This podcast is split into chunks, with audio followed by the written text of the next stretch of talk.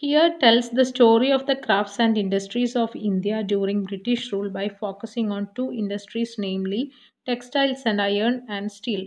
Both these industries were crucial for the industrial revolution in the modern world. Mechanized production of cotton textiles made Britain the foremost industrial nation in the 19th century. And when its iron and steel industry started growing from the 1850s, Britain came to be known as the workshop of the world.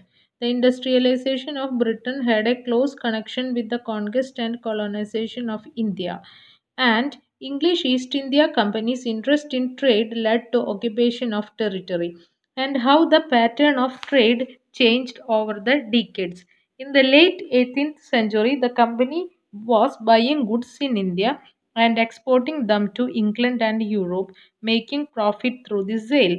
With the growth of industrial production, British industrialists began to see India as a vast market for their industrial products, and over time, manufactured goods from Britain began flooding India.